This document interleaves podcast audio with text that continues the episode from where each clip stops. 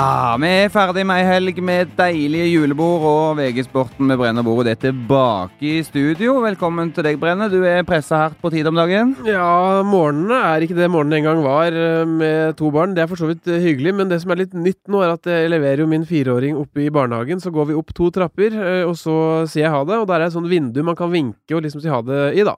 Og der har jeg begynt å få en sånn fast, et fast ønske om at jeg skal si ha det på en spesiell måte, så jeg må si ha det med triks. Akkurat. Hvilke triks ble det i dag? Eh, og det må alltid være et nytt hver eneste dag. Så jeg starta med å vinke opp i det vinduet vanlig, så har jeg liksom begynt å hoppe mens jeg vinka, og jeg har liksom ikke så mye igjen i repertoaret mitt, da. Eh, og her om dagen så kom jeg sammen med en uh, annen pappa i barnehagen der, og jeg så til min forferdelse at han hadde faktisk blitt nå tvunget til å rutsje ned trappa. så så langt har det ikke gått for meg ennå, men jeg frykter liksom rutsjing før jul. Oi, oi, oi. Fryktelige greier. Svea, er det mye rutsjing på deg på vei til jobb? Nei, det blir ikke så mye etter jobb. Men det blir en del rutsjing hjemme, da. på vei til jobb så er vel du mest glad i fotgjengerfeltene du må kjøre forbi? Da, da, da kjører jeg i alle de rundkjøringene jeg kan, kan finne, og finner eh, da til min forskrekkelse fortsatt uh, gangfelt der. Det er Men jo helt feil. Men du er i møter om fotball om dagen, du? Uh, det har blitt en del jurymøter, ja. Ja, Hva er det du driver med nå? Nå har vi vært i jurymøte angående Gullballen, som skal deles ut på uh, hva heter det for noe? Idrettsgallaen? Idrettsgallaen heter det, ja. ja. Der har da juryformann Vidar Sanderud fra Kongsvinger, selvfølgelig, har da satt sammen en uh, eksklusiv gjeng bestående av uh, toppfotballsjef Nils Johansem, Lise Klavenes, tidligere landslagsspiller og fotballekspert, Kjetil Rekdal, 98-skåringsmaskinen, og meg. Ja. Og dere blir selvfølgelig enige om alt, alt, sammen? Det tok eh, fem minutter, så var vi helt enige om både utvalget og hvem som skulle ha den. Nå skal jo du slippe å røpe noe her, men Brenne, har du et eh, råtips på hvem som må opp på scenen? Altså, Ada Hegerberg var jo stor i fjor og vant i mye priser, og har fortsatt å eh, markere seg internasjonalt, men har kanskje ikke så høy stjerne hos Sembo flere med den, etter at hun sa nei til Norge i det som også har vært et uh, år hvor hun ikke fikk det til på landslaget. Håper ikke det har hatt noe med det her å gjøre, at du ikke har eh, det noe forhold til deg pga. det. Det håper jeg ikke har noe å si. Jeg har vel en følelse av at hun er den som presterer på det høyeste nivået av norske fotballspillere. For det gjelder begge kjønn, dette her. Det gjør det. Ja, Men hvis vi, skal, vi skal tenke på mennene, så er jo det Vi står litt og stamper. Det er jo Joshua King, da, som har hatt en, et godt år, så det er de to det står mellom. Uh, da må du veie opp da og skåre Hvor mange mål han skåret? Var det 16, 16. 16 Premier League-mål uh, i 2017? Og da å skåre 50 mål for kvinnene, liksom det, det, det, blir spennende å se. Kanskje jeg tror at King kniper den. Det blir veldig spennende. Vi skal ikke tyne deg på her, til, så du røper noe du ikke har lov til, men vi skal gå til noe som er veldig spennende, det òg. Og det har vært eh, Champions League-trekning av åttendelsfinaler. Og for noen kamper vi får, vi kan jo ta den første og største godbiten, kanskje. Real Madrid, PSG. Ja, det kunne jo fort ha blitt satt opp som en finale, det. Hvis noen hadde fått satt et oppsett uh, fra start av og helt inn, så kunne det godt ha vært en finale. Sånn er det når det ene laget ikke vinner sin uh, pulje, og det er trekning. Så får vi et par av de der. Chelsea Barcelona med Tom Henning Øvrebø som dommer hadde jo vært fint. Det får vi da ikke, men vi får i hvert fall Chelsea-Barcelona.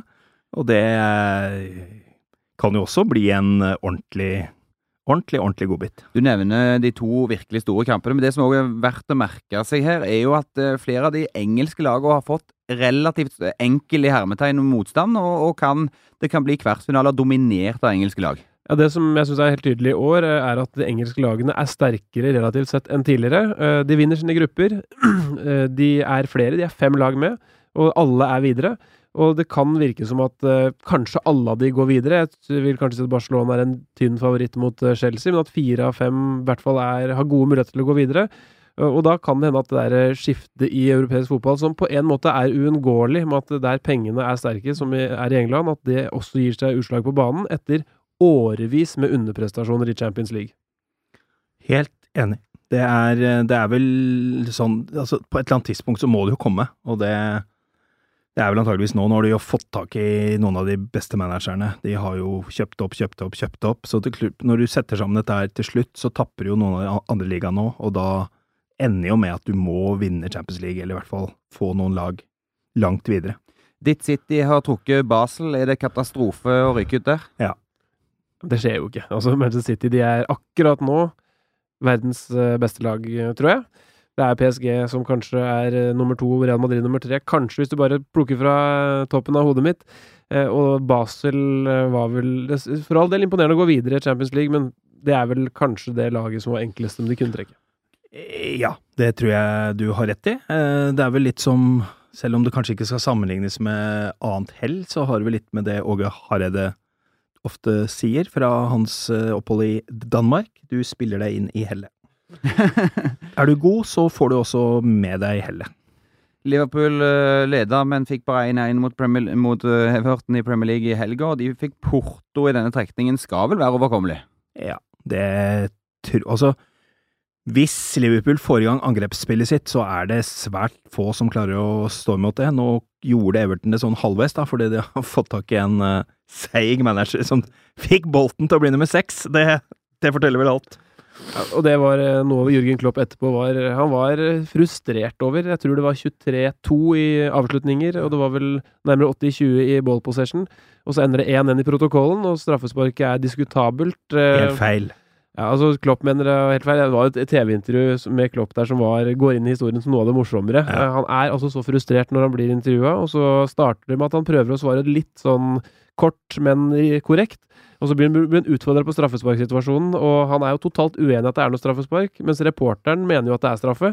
Og han tvinger da reporteren til å si sitt syn, og han sier til slutt ja, jeg syns det er soft, men it's a penalty. Og da bare hører du Jørgen Klopp med verdens mest overlegne tone si ha-ha-ha! og på en måte Jeg vil ikke snakke med folk som, Som ikke har peiling. I hvert fall bitte litt peiling på fotball. Og så gjorde han som mange av disse managerne driver med, med det harde programmet. Han rullerer, eh, og da blir det jo seende nesten enda litt dummere ut når de ikke klarer å hente de tre poengene. Når han setter Coutinho og Firmino på benken, han tar ut Sala på, på 1-0. Mm. Og når de da ikke klarer å ta de tre poengene, for han liksom hadde kontroll på dette, så, så føler, han, føler han det vel som et enda større tap, på en måte. Altså, jeg, jeg er bare nødt for å si litt om det straffespark, fordi at det er to ting. For det første så må forsvarsspillerne alltid vite at når du er inni der, så har du et ekstra ansvar. Du må rett og slett ikke røre noen, for det kan bli straffe. Samtidig så kan vi ikke ha det sånn at du ikke skal kunne være borti hverandre. Altså, da er hele regelverket feil. For det her, det her er ingenting. Og hvis det skulle vært noe, så ville det faktisk vært frispark til Liverpool. For det er egentlig Everton-spilleren som går inn i Liverpool-spilleren. Enig, Brenne? Jeg syns at den straffa er for billig. Altså, jeg syns ikke det er straffe, jeg heller. Eh, Jeg skjønner, men altså, det handler jo igjen om å gi anledning til å dømme. Det er en hånd som tar på ryggen her. Han er på vei litt bort fra mål, så det er eh, 20, 20 klønete. unødvendig, men det, men det dommeren skal se at dette her er ingenting. Eller linjemann, eller fjerdedommer, eller sjuendedommer, eller hvem det er, skal se at dette her er ingenting. Når det gjelder rulleringa, så er jo det på en måte vår tids eh, mote, da. Eh, Jeg tror kanskje trenere rullerer i overkant mye på spillere som er sugne på å spille, og som hadde nok kanskje tålt det. De er redd for å få skader, selvfølgelig, og alt sånt, men det er nå midtukerunde midt i uka. De vet at det er tre-fire dager mellom kampene, og at de er avhengig av at Liverpool de er avhengig av at alle de beste spillerne skal være eh, skadefrie og klare samtidig. Kjører du de hele tiden, så er det større sjanse for å få en skade som vil være fatalt. eh, Men du ser det laget til Liverpool i den kampen, så er det jo Gomez, Lovren, Klavan, Robertson, Oxlade Chamberlain, eh, Milner, Solanke i startelveren. Dette er jo spillere som ikke hadde liksom eh, skremt noe som helst lag i seg sjøl. Så det blir kanskje litt tynt. Men de har, det er ikke så veldig mye annet du kan sette på altså sånn der defensivt. Nei, det der sliter du jo det, litt er med jo, utgangspunktet. du kan jo sette opp en fantastisk angrepsrekke, ikke sant, med Mané, med Salah, med Firmino, med Coutinho i en slags fri rolle bak, så har du jo fantastisk der, og du kan også, hvis du har Lallana der, Vinaldum, så er ikke det så verst heller, men bakover, så er det vel bare han Matip som egentlig holder etter min mening, da. Og så har Moreno hatt en ganske god sesong, er også skada nå. han er suspekt fortsatt, altså. Det er litt villmann. Med disse kampene som spilles når vi driver og jubler over Hegle Svendsen og Klæbo og co. Det skal jo spilles midt i OL, dette her. eh, Det er i hvert fall første runden av eh, åttendelsfinalene. United har fått Sevilla på papiret favoritter, men det er vel ikke walkover? Overhodet ikke. Altså, spanske lag har vist seg gode. De har vunnet Europa League som de har villet de siste åra. Um, det er bare at United-navnet er så stort. Så Sevilla er det kanskje laget som har minst navn i forhold til hvor godt laget er. Men nå er det det som har skjedd da med, med en engelsk fotball nå, er at uh, Man har kommet seg kanskje forbi Spania, til og med, uh, som gjør at uh, jeg tror de aller største lagene i England er en del bedre enn de lagene fra nummer to og nedover i, i Spania. For Atletico Madrid har fått en dipp, mens nå er det egentlig eh, Barcelona og Real Madrid igjen som er igjen der helt oppe med de store engelske, sånn i utgangspunktet. Eh, og i tillegg så kan de forsterke. De engelske lagene kommer sikkert til å forsterke i januar. Så det vil jo kanskje øke Altså, nå er ikke denne januar eh, Disse januarhandlene har ikke vært så veldig heldige de siste årene. Det er vel en god Vi må ganske langt tilbake. Men en og annen hender jo at man på en måte kan få tak i som ikke har spilt Champions League før. Og da kan du forsterke laget nok til at du går videre. Vi var innom United, og vi må jo snakke litt om eh, kampen som var i helga. De møtte City, og Mourinho lyningsforbanna etter å ha gått på 2-1-tap der. eh, Hans oppførsel ble diskutert, og blir diskutert. Han, du henviser til Lynings fra, fra Farmen, og han som sa Lynings der, han sa jo at han, nå er han Lynings. Og, s- og s- så satte han seg rolig ned igjen. Det var det Mourinho Han var jo da litt fatta når slu- sluttsignalet gikk. Hilste på Guardiola relativt respektfullt. Og så, så skal han da ha hørt eh, mye jubling fra eh, City-garderoben. Og han mente at da døra til garderoben ikke var lukka ofte nok, at den hele tida gikk opp mens det var mye støy der. Det irriterte han kraftig. Eh, Og han gikk da visstnok for å på en måte si ifra om at eh, få den jævla døra igjen. Eh, Og da var det noen gloser som ble slengt til keeper Ed, um, Ederson, som er portugisisk, av Mourinho. Og han mente at han hadde brukt altfor lang tid, og da begynte han å hisse på seg sitt i miljøet. Og det skal ha blitt kasta flaske, og Michael Arteta, tidligere Arsenal-Everton-spiller, nå i trenerapparatet til City, skal ha forlatt stadion med noe blod på, i panna si eh, etter det som skal ha oppstått. Lukaku skal ha vært sentral i tumultene der. Så det er jo selvfølgelig ikke bra, men jeg liker jo litt at det er en tens rundt disse kampene, og det var det virkelig den på Old Trafford i den kampen der. Det var det også i intervjuet med Mourinho i etterkamp, for det òg har jo fått en del oppmerksomhet. Han går løs på dommere og er misfornøyd med mye.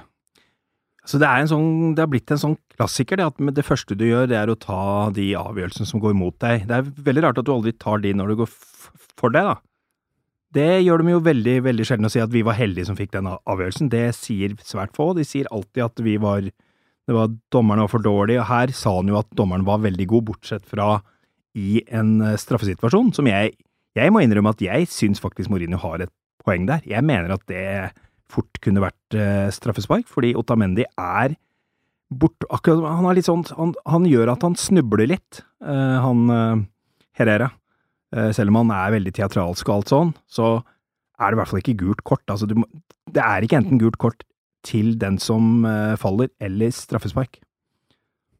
Ja, det, var, det mange som mente noe om eh, Mourinho og, og oppførselen. Jeg kan ta Morten Langli, som nå kommenterer for Viasat om dagen. Han skrev Tenk om Mourinho etter en sånn kamp som i går hadde sagt i dag møter vi ligaens beste lag. Det viste de i store deler av kampen, men mine gutter ga aldri opp. På slutten er vi nære 2-2. Ganske langt unna det intervjuet vi fikk se. Men, men han er ikke sånn. Altså, han har sin måte å være på, så kan du like eller mislike det. Jeg, jeg syns det er fint at folk er forskjellige, jeg, da. Det, det jeg savner litt, er litt den derre at du ikke begynner å skylde på ting med en gang, men at du prøver å puste Altså, kanskje det skulle gått to minutter til før de der blir intervjua, for det, er, det koker jo noe fryktelig. Men det er jo jo jo det, vi som Ja, ja, ja, media vil jo ha folk med puls. Det, første, det kjedeligste vi ser, er jo folk som skal svare på e-post. Jo. Kanskje skal begynne med det. Nei, jeg tar det intervjuet på e-post, jeg. Ha det! Nei, så Det, jeg, det hadde vært bra. Altså. Jeg liker at de svarer med puls, men det er klart Mourinho han har kommet litt i en situasjon hvor vi, vi klager litt på den uansett. Da. Hvis han hadde sagt at For jeg syns United-spillerne ikke leverte som de kanskje burde den kampen. De møtte et bedre lag og klarte ikke helt å ta dem. Og hvis han hadde gjort i kjent stil, slakta sine egne spillere, så hadde vi syntes at det vært feil òg. Her går han jo på dommeren. Det er en slags fokusforflytning fra egne prestasjoner over til dommeren. Det gjør at uh, tusenvis millioner av uh, United-fans i dag snakker nok litt mer om den straffesituasjonen enn om eksempel hvor uh, svak Lukaku var som nyinnkjøpte spissen, og hvor lite de fikk til når de satte opp Zlatan på topp, eh, og at de kanskje da viser at de ikke har noen plan B, og hvor dårlig de var til å eh, skape noe trøkk på slutten. Det er jo da sannsynligvis ganske bevisst fra Mourinho, tror jeg, da, at han velger litt hva han skal få andre til å snakke om, og da lykkes han jo delvis, da. Altså, det er jo sånn gjorde Nils Arne Eggen òg. innimellom. Jeg vet ikke hvor bevisst det var. Men, og jeg er heller ikke så sikker på at akkurat det her var så veldig bevisst. Jeg tror rett og slett han var så frustrert når han ser at du taper med ett mål, og du skulle hatt det straffesparket som han sikkert har fått noen til å sette om igjen og sagt at det er straffe, og da blir du irritert, men jeg synes han velger det for ofte. Noen ganger så må du gjøre sånn. Det er ikke noe svakhet å strekke armene i, i været og si det her holder ikke. I stedet er det sipping, konspirasjonsteorier, skylde på dommeren, snakk om at motstandere har tur. Går ikke folk lei av den mannen? Kanskje fotballen trenger en metoo-debatt om hva som er akseptabel oppførsel av trenere på toppnivå? Sitte Langli og rase foran tastaturet. Altså, jeg jeg, han- jeg syns ikke han går så fryktelig langt i går. Han er skuffa, og han uh, poengterer at dommeren har tatt feil. For, for meg, jeg har eh, sett verre intervjuer med han hvor han oppførte seg dårligere som menneske enn jeg syns han gjorde det i går. da.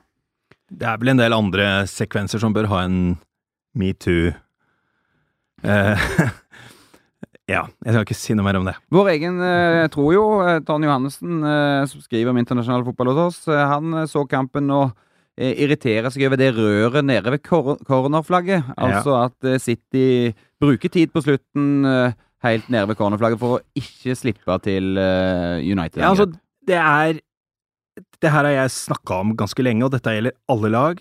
City, Westham, alle mulige. Når jeg var og så uh, City mot Westham, så tror jeg han der keeperen til Westham, han, han uh, sparka skoa inni i den uh, stolpen oftere enn uh, noen annen jeg har sett. Det var fem-seks ganger hver gang han hadde ballen. Tida gikk. Dette her er bare opp til tommeren. Det er bare om å gjøre å bare gjør sånn. Ja, ja, ja. Da får du bare holde på, da, så legger jeg til. Altså, jeg hadde lagt til i går òg. Når City holdt på sånn de gjorde, jeg hadde lagt til fem minutter til. Men da, hvorfor skal du legge til fem minutter til? Skulle For å markere, for da, da gjør de ikke sånn neste gang, for det vil de ikke ha, Men det lønner seg jo å gjøre det. Altså, det er lov i sporten fotball. Ikke- Jo, men de hadde ikke holdt på De Ja, hadde men hva- ikke klart hva- å holde på sånn i fem minutter til, Øyvind. Men hva er det som er ulovlig med det? det ballen er i Det er, spill. ikke noe, det er ikke noe ulovlig, det er usportslig. Nei. Jo. Ball, ja, men det, det er jo De har ballen i spill på banen. Jo, men fotballregler tillater det. Dommerne kan gjøre om et reglement og si at sånn og sånn, på et eller annet tidspunkt så er ikke det lov. Ja, da, men det, da må de jo gjøre Da må Ja. fotballreglene endres, da. Men Jo, men det er mange fotballregler som skulle vært Ja, endra. men når, når, når keeperen står og sparker i stolpen, så, så, så tøyler han et reglement. Det er ikke lov å drøye tida på den måten, men når ballen er i spill, Jo, men så han kan får jo lov til det helt til det 85. minutt. Da får han et gult kort. Ja. Hvis, hvis du gir det etter fem minutter når du ser tendensen, så gjør ikke han det med. For hvis han da gjør det to ganger til, så var den rødt. Ja, det, det er enig at det er Og det er opp til dommeren. Men nå snakker jeg om Jo, cornerflagg-ståinga. men det blir akkurat det samme. Gå ut og gi Ja, men du kan, kort. da må du ha enda reglene for, i for, forkant. For, Ja. ja. Og, men når reglene er som de er i dag, så, så tenker jeg det er jo det smarte å gjøre for å vinne fotballkampen. Å få ballen til å stå der nede, kontra at du skal hodeløst gå i angrep for å skåre mål og pådra deg et brudd. Så det er taktisk godt gjennomført. Jeg syns faktisk City var veldig gode på det. Jo da, jo da, jeg, jeg er Kevin enig De i det. Men, men, men eh, filosofien til Guardiola er å beholde ballen, ikke på den måten det er i utgangspunktet. Hans, hele hans filosofi går ut på å kontrollere kampen ved å ha ballen, og det var egentlig meningen. Men når det er så kort igjen, så får jo alle panikk. Enten du skal score eller du skal forsvare. Så skjer det noe oppi hodet, for nå, da blir alt annerledes. Og da havner de nedi der. Og jeg, jeg er helt enig. De gjorde den jobben godt. Jeg har Skal fortelle en kort historie, som jeg har noen gamle, noen gamle fotballklipp fra en kamp mellom City og United i tror det var 1973. Da holder en, en City-entertainer som het Rodney Marsh, han, han holdt på sånn i fem minutter. Han spilte ballen inni Bobby Charlton, ny- ny- nytt innkast, ny corner. Han holdt på sånn i fem minutter, og til slutt så skårte City. Det er, det er noe av det rareste jeg har sett. Han spilte, han har sikkert 14 innkast og 12 cornere etter hverandre ned i et hjørne. Jeg så også Leicester spille mot Newcastle på lørdag kveld, eh, og da gjorde de det samme. De satte inn han Leonardo Olua på slutten. og Han var, han var enorm på én ting her i fotballspillet, og det var å stå og skjerme 1,90 på- i cornerflagget der, og han, han klarte det også veldig bra. Så det er jo nesten en egenskap. Men at det er kjedelig å se på, ja, men som supporter av et lag Hvis Norge f.eks. hadde vært i VM og det sto om å holde en, en 1-0-resultat, da, som mot Mexico i 94, når man eh, ble veldig pressa, og Arne Skeie skriker 'bort med ballen', 'bort med ballen' opp på tribunen, så er, så er det jo det riktige å gjøre, er å få ballen eh, lengst mulig unna det som kan skape farlighet for deg sjøl. Og da er det oppi motstanderens cornerflagg å stå der og trøkke. Arne Skeie er, en- den eneste kommentatoren i, i verden som noen gang har jubla for en ball som ble måkt opp på tribunen. Ja! Ja! Han hadde lyst til at Norge skulle gå videre. var, Samme hva. det var helt nydelig på det. Var. ja, ja. Men eh, er det en sånn City-greie, dette? Ove Røsler, da han var LSK-manager, så var det nesten siste kvarter og sånn. Da var det opp mot hjørneflagget og ut og bruke tida. Jeg, jeg, var jeg, jeg er ikke happy med det der, altså. Uansett lag. Jeg, jeg syns det blir Jeg synes det ser så dumt ut. Stå med rumpa ut og fader, jeg, altså, hadde jeg vært ute på det, jeg hadde kommet til å veiva ned de der som sto der. Eh, Ashley Young var ikke langt unna. Men Nei. spørsmålet er når, når reglene er som de er, så kan du si at da må man gjøre noe med det. Og spørsmålet Mm. hva skal man gjøre med det, da? Det er jo det, er det vi egentlig kan diskutere. Og da, da så jeg det var noen på Twitter i går som hadde noen mer eller mindre gjennomtenkte forslag. For at det er klart at vi ønsker det jo ikke. Men jeg er veldig sånn at når reglene er som de er, så må man jo ikke Da kan man ikke klage på de som gjør det taktisk riktig. Men Veldig klage- alt handler om å drøye tid, og det må vi ha vekk. Enten folk går av sakte når de skal byttes ut, du ligger nede. Det er enten effektiv spilletid, eller bare gjør sånn. Freddy Dos Santos eh, meldte seg på den diskusjonen på Twitter. Det var vel egentlig vår egen Trojo og Langli som eh, diskuterte. og Så kommer Dos Santos inn fra sida. Nei, Alexander Skau har et forslag, skriver Freddy. En halvsirkel ved cornerflagget, der tida ikke går når ballen er inne i sirkelen. Ja, altså Litt eh, kanskje inn, innvikla, men ja. Men når du sier at du skulle lage til fem minutter, så tenker jeg sånn Ja, men fotballkampen er 45 minutter per omgang. Da blir det sånn, hvis det er mye skader og sånn, fire-fem minutter tillegg. Hvis man da drøyer i de siste eh, tilleggsminuttene, hvorfor skal det da legges til mye mer for hver drøying der For- enn i resten av omgangen? For å unngå at det skjer neste gang. Um, Du er, du er nødt for å ha noen sånne såkalt men da, vil, da er ikke hvert minutt like mye verdt i kampen, da. Nei, men hvis du Altså, dette her er jeg helt sikker på at jeg ha, uh, har rett i. Hvis Det er et godt utgangspunkt i en debatt. Nei, men altså Hør nå her. Hvis det er, hvis det er sammenstimling med dommeren, og alle Ikke sant? Alle kommer sånn. Når de begynner å nærme seg, så bare røsker du litt i, i lomma, så får den første som kommer det, uansett hva han har gjort. Da skjer ikke det neste gang, for det vil de ikke ha. Det vil ikke klubblederne, trenerne har ikke råd til å ha, ha det sånn. Det, det vil forsvinne. Men klarer de å gjennomføre det? Ja, og så kan det jo komme situasjoner hvor du får veldig mye gule kort da, veldig tidlig i kampen, hvis det er en dommer som Ja. gjør Ja, og så det kan jo ende med at du da får tre-fire utviste, for eksempel. Det vil jo bli en, en komikkamp. Jo, men som, det vil være én runde, eller kanskje to kamper. Etter det så vil det antageligvis være borte, og det er jo langt viktigere. I håndball så har de jo lykkes bra med det. Helt riktig. Yes, jeg tror vi setter punktum for regeldiskusjonen. Det kommer nok nye og bedre regler eh, for oss i ukene som kommer.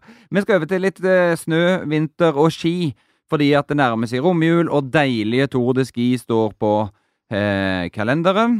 Og det er klart at vårt nye stjerneskudd, eller relativt nye, da, eh, Johannes Klæbo, ikke skal gå.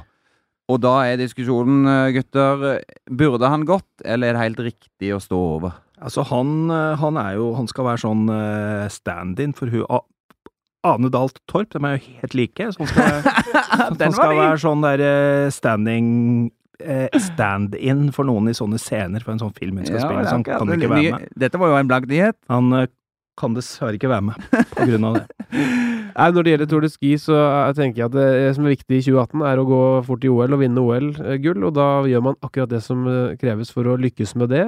Um, og da er det sannsynligvis ikke smart å drive og slite seg ut der, uh, og da er det riktig avgjørelse. Så kan man diskutere om Tour de Ski skulle vært uh, arrangert i OL-år, eller om det på en måte blir en sånn så uttappa versjon at det ikke er, henger noe særlig høyt uansett. Det er veldig mange som uh, melder avbud, i hvert fall. Eh, Tidligere år har jo Petter Northug gått Tour de Ski før han har gjort uh, disse gode mesterskapene, mens Marit Bjørgen uh, sjelden eller aldri har gått Tour de Ski før OL eh, og VM, og lyktes veldig godt med det. Det er jo såpass krevende at uh, jeg er litt med Øyvind der. At man kanskje burde ha en diskusjon, men det kanskje skulle vært annethvert år. For å fått mye mer sånn at det skulle være gjevt å vinne. For i en OL-sesong så er det bare OL som gjelder. Det er jo vel bare hopp som har noe som er større enn OL i en OL-sesong, nemlig hoppuka. Uh, Du mener hoppuka er større enn OL? For hopperne så er det det. Å vinne hoppuka? Ja. Ja. Eh, Det er absolutt en diskusjon. Jeg syns OL-gull individuelt, som du bare kan ta hvert fjerde år, henger høyt, da. Jo, men nå, men nå snakker jeg om det som er for skihopperne. Altså alle de skihopperne jeg har snakka med, mener at hoppuka står, står over Altså, det er viktigere og gjevere enn OL-gull. Så det er ikke bare det heller. Når de ikke går Tour de Ski, så sier de òg på en måte at verdenscupen og det sammendraget nå, og ikke er så viktig for dem. Ja. Det er OL, Men- kun det. Men det verdenscupen på ski har ikke vært viktig på flere årene, føler jeg. Det er sånn eh, de, de, som er best, de spisser form inn mot der det er viktigst, og så tar de verdenscupen som en greie etterpå igjen. No. Ja, I OL og ikke VM, eller når det ikke er VM og OL, så er Ja, da er verdenscupen ganske ja, viktig Og for da dem. er Tour de Ski viktig også. Mm.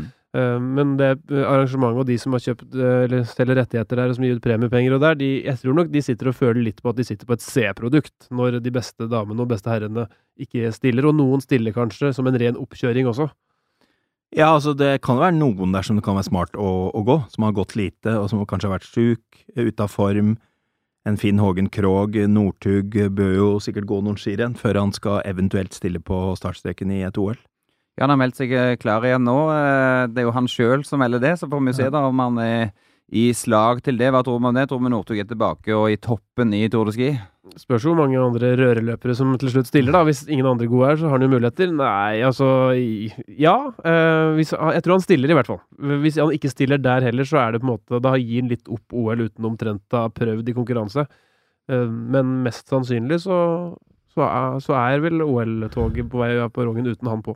Spørsmålet nå er, har vel kommet så langt at vi må begynne å lure på om han har det som skal til for å ta nye steg. Altså han var jo han som revolusjonerte det her. Nå er det faktisk et par-tre år siden han har vært god. Det har skjedd mye e- etter det. Er han den som klarer å hente inn igjen det, eh, ta igjen det de andre har brukt nytt? Hvis du ser på måten Klæbo går på, for eksempel, så er ikke den så lett å kopiere eller gjøre noe med. Eh, det er, det er ganske spennende om han kommer tilbake i toppen eller ikke. Det blir veldig spennende. Vi har snakka mye om Northug, så jeg skal ikke dra det langt ut i dag. For vi skal over til håndball, for nå pågår VM i Tyskland, og våre kvinner gjør det skarpt eh, der.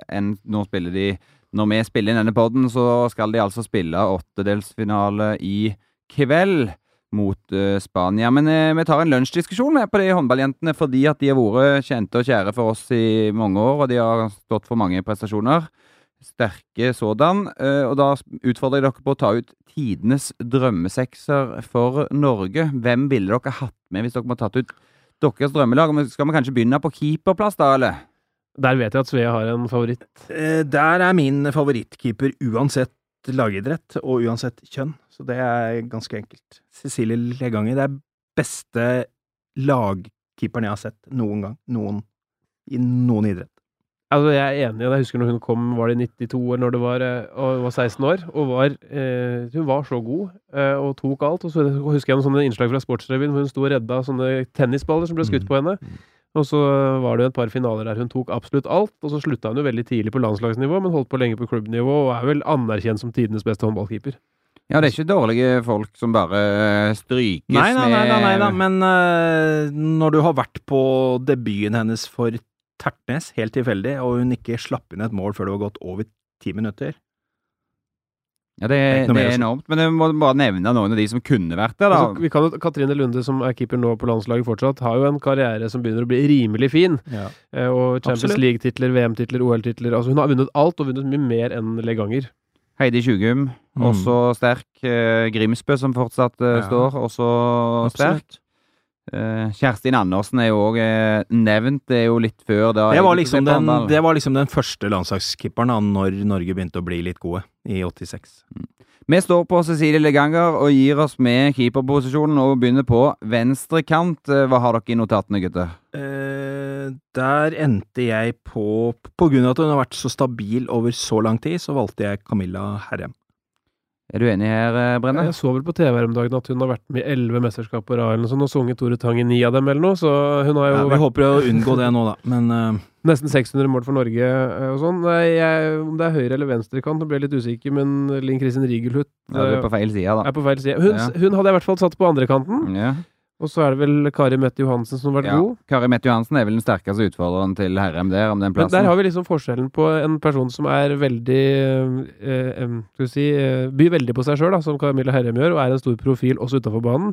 Mens hun Kari Mette Johansen kunne vel gått helt i fred i enhver norsk by hver eneste dag i året uten at noen kjente henne igjen som en olympisk mester.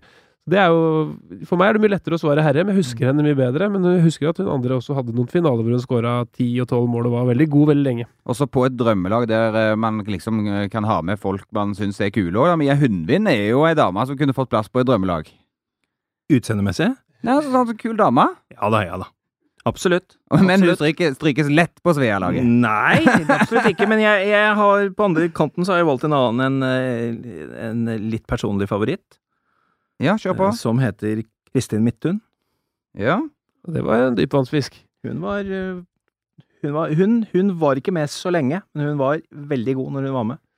Ja, hun, 80 blant annet. det er ikke en spiller jeg har sterkt forhold til, så jeg går for Linka der, som jeg har vært, som har vært til å stole på i alle år.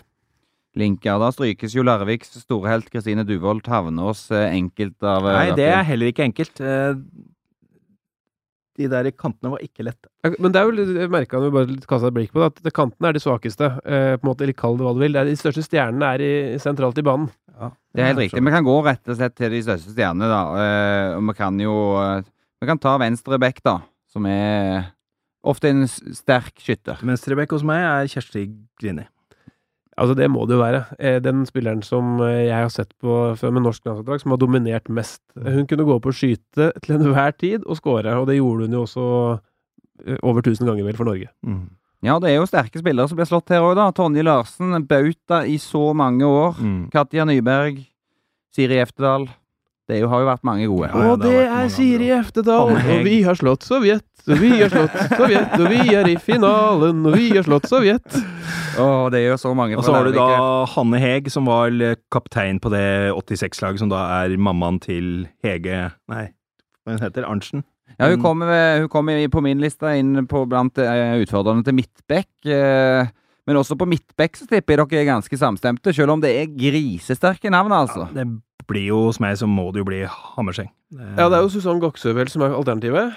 Nei, Men har, uh, Hammerseng. Er, eh, var enda bedre i sin uh, Holdt på lenger og var bedre Ja, i de viktigste åra. Og så Det var vel liksom Grini og Goksør, føler jeg litt, som var dem der i Ulvang. Det er jo ingen i Norge som er i tvil om hvem som er best på ski av Dæhlie Ulvang.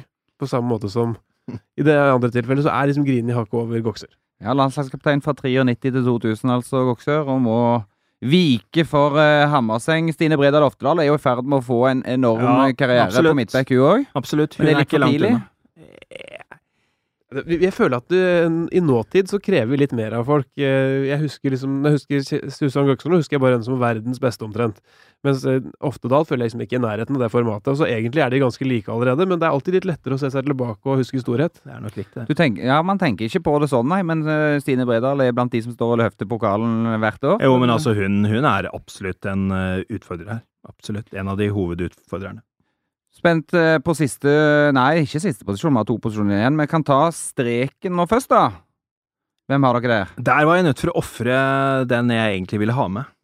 Det var liksom en sånn ved siden av Leganger, kanskje min, min hovedhåndballjente, da. Sundal? Heidi Sundal, som Ja. egentlig var en omskolert eh, eh, Omskolert back, som ble verdens beste strekspiller, men du kommer ikke utenom Løke. Du har ikke sjans. det er det samme- Samme som meg. Det, var, det har vært et par andre gode der. Hun strek, hun fra Gjøvik, hva heter hun som nå er Ja da. Ja da. Else Marte? Else Marte ja altså måten hun slo gjennom på var Jeg har nesten aldri sett henne bomme alene med keeper. Hun løpte alltid gjennom og skåra. Men Heidi Løke har jo trippelklister på fingrene og får tak i alt. Og eh, kan jo føde barn et kvarter før mesterskap. Og rekke finalen. over. Det er ikke, det er ikke nære. Den ytrer ikke. Og så må- jeg er nødt og så når hun i tillegg da trener opp eh, begge armene, så hun kan vende Ja, ja. begge veier og Ja, ja. skyte med begge armene, det, da gjør du noe helt ekstraordinært, da. Ja. Så det er, da står vi på Heidi Løke og tar siste posisjon, høyre bekk. Jeg tror jeg klarer å gjette hva dere kommer med der, men uh, dere kan få si det. Nei, jeg kommer med mørk, jeg. Ja. Ja. Eh, I, i, der vi ikke anerkjenner Bredal Oftedal ennå, så er Nora Mørk allerede der. For hun Det er et anses jo eller som annet med farten og den der, Det derre trøkket i det spillet der, altså. Det er bare sånn bom. Ja, og så fra helt til hun slo gjennom, så gikk det eh, liksom ord om at her kommer neste verdens beste. Ja. Og hun ble det jo ganske tidlig, har vært det lenge, og er den som Ja.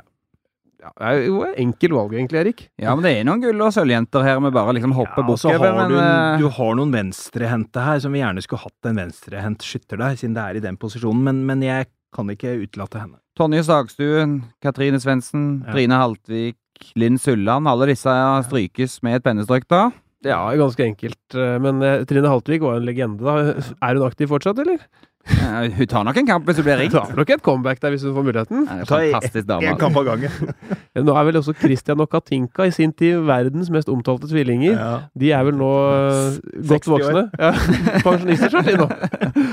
Så, så det er så gammel har ikke alltid blitt ennå. Nei, men vi gir oss der på det laget der. Det var jo et meget sterkt lag. Kunne gjort det meget skarpt om de fikk Ja, vi var ikke eh, veldig stille. uenige heller. Nei, det var nesten skremmende. Det er vel, vi vi snakka jo forrige gang i podkasten Erik, om eh, tidenes stafettlag i langrenn, og da Ja. satte vi opp litt forskjellig. Og da sa i hvert fall jeg at det norske tidenes-laget med Dæhlie Alsgaard og Northug og Ulvang, eller hva vi nå ble enige om til slutt, ville slått alle utenlandske lag. Eh, Det håndballjentelaget her hadde også stått seg bra mot en eh, sekser av et spiller spillere fra ethvert andre lag, Ja. selv om Annie Andersen hadde vært kaptein på motstanderlaget uansett. Ja, Hun skulle vi gjerne hatt med. Ja, for hun er liksom, hun er på en måte, går for meg utapå alle disse Ja, igjen, da. ja, ja. Ikke noe. Ja, men det, da du tar med det du elsker utafor banen også, da. Litt Ja. kok, rør. Ja, det jeg likte spesielt med henne, var at hun hadde noen uh, X-faktorer i spillet sitt, i form av uh, Uforutsigbarhet. Du visste aldri hva hun helt gjorde. Og det gikk jo rykter på den tida om at hun var så god at hun kunne spilt i herrenes eliteserie, og jeg trodde nesten på det en periode. Da setter vi punktum for guttenes drømmelag i håndball. Og hvis du ikke allerede har gjort det, så anbefaler jeg at du går inn i iTunes på din telefon og trykker abonner på VG Mellomrom Sporten med Brenne og Borud, så får du den ferskeste podkasten rett inn på din mobil. Som vanlig så sendte vi live på Facebook underveis, og der har jo noen av dere lytterne sagt deres mening. Vi tar med oss noe av det, og Lene Hardkjær melder om du mente at Liverpool stilte med dårlig lag, så er det greit det, men det var det beste laget uten tvil, så uten så elendig dømming fra dommeren i form av dette straffesparket, som ikke var noe, så hadde jo det laget holdt i massevis. Ja, jeg må jo si at det er et godt poeng. Eh, så laget var best i kampen mot Everton, eh, men når man klarte bare å få inn ett mål, så er det jo lov til å si at de som var på benken, hvis de hadde vært der istedenfor disse litt middelmådige spillerne jeg nevnte, så hadde sjansen for seier vært enda større, og da hadde man ikke kommet i en situasjon hvor et straffespark på slutten hadde velta tre poeng. Thomas Haug melder om Champions League-trekninger. Mange herlige oppgjør å glede seg til her. Blir ikke lett for Spurs mot Juve. Tror neppe de er fornøyd med trekningen. Erfaringen Juve har i Champions League de siste årene, kan felle Spurs, men de engelske lagene kan si seg fornøyd med trekningen. Er PSG favoritter mot Real, eller vil Ronaldo igjen være forskjellen? Hvem som er favoritter der, det er 50-50. Jeg ville kanskje sagt, hvis jeg måtte liksom tippe på det, så har jeg sagt at Real Madrid er en bitte liten favoritt pga. at de vant i fjor, og at, de har den erfaringen. Men personlig tror jeg at PSG eh, ligger bitte litt foran. Det tror jeg kommer an på om den trioen på topp hos eh, PSG eh, kommer i gang i løp, i løp Altså, hvis de får til de to kampene, så tror jeg fort de vinner. Og PSG har jo muligheten til å slippe seg ned enda mer i ligaen da, enn eh, Real Madrid har. De kan egentlig sitte nå de, og lade opp til den kampen i februar, mens Real Madrid har jo et par betydelige kamper i La Liga i mellomtida, hvis de har tenkt å vinne den. Wilhelm Kjetil Brundtland melder Mourinho ble utklasset som trener. United var på hjemmebane, men de skulle en, det skulle en slett ikke tro. Mourinho prøver å sette fokus på en dommer som var mye bedre enn Mourinho var i denne kampen. Prøver å flytte fokus vekk fra sin egen svake gameplan. United var rett og slett klasser svakere enn City i dette oppgjøret. Ferdig snakket. Ja, men det der, der er jo en fyr som jeg kjenner, og han er en, en oppegående fyr. Han holder jo med City, så det er klart han ser det sikkert, som de aller fleste som holder med et lag, litt fra sitt synspunkt. Men det er klart, eh, United var ikke veldig gode i den kampen. Det må vi jo være enige om. Altså, City var en god del bedre, selv om de ikke skapte veldig mye, så var de jo langt bedre enn det. Så du, du kunne med hell kanskje ha strukket armene litt mer i hver etter kampen, som United-manager. Men gameplan og gameplan, altså det handler jo om kvaliteten på de elleve utpå der på hvert lag, og Manchester Citys elleve er for tida ganske mye bedre enn United sin elleve. Så det er jo ikke Du kan jo legge hvilken plan du vil, men de som skal utføre det, de har mest å si, og jeg tror at hvis de skulle spilt den kampen ti ganger, så hadde, er det ikke bare at City vant tilfeldigvis nå. Det er det beste fotballaget av de to. Den er god. Takk til dere karer, og takk til alle som hørte på.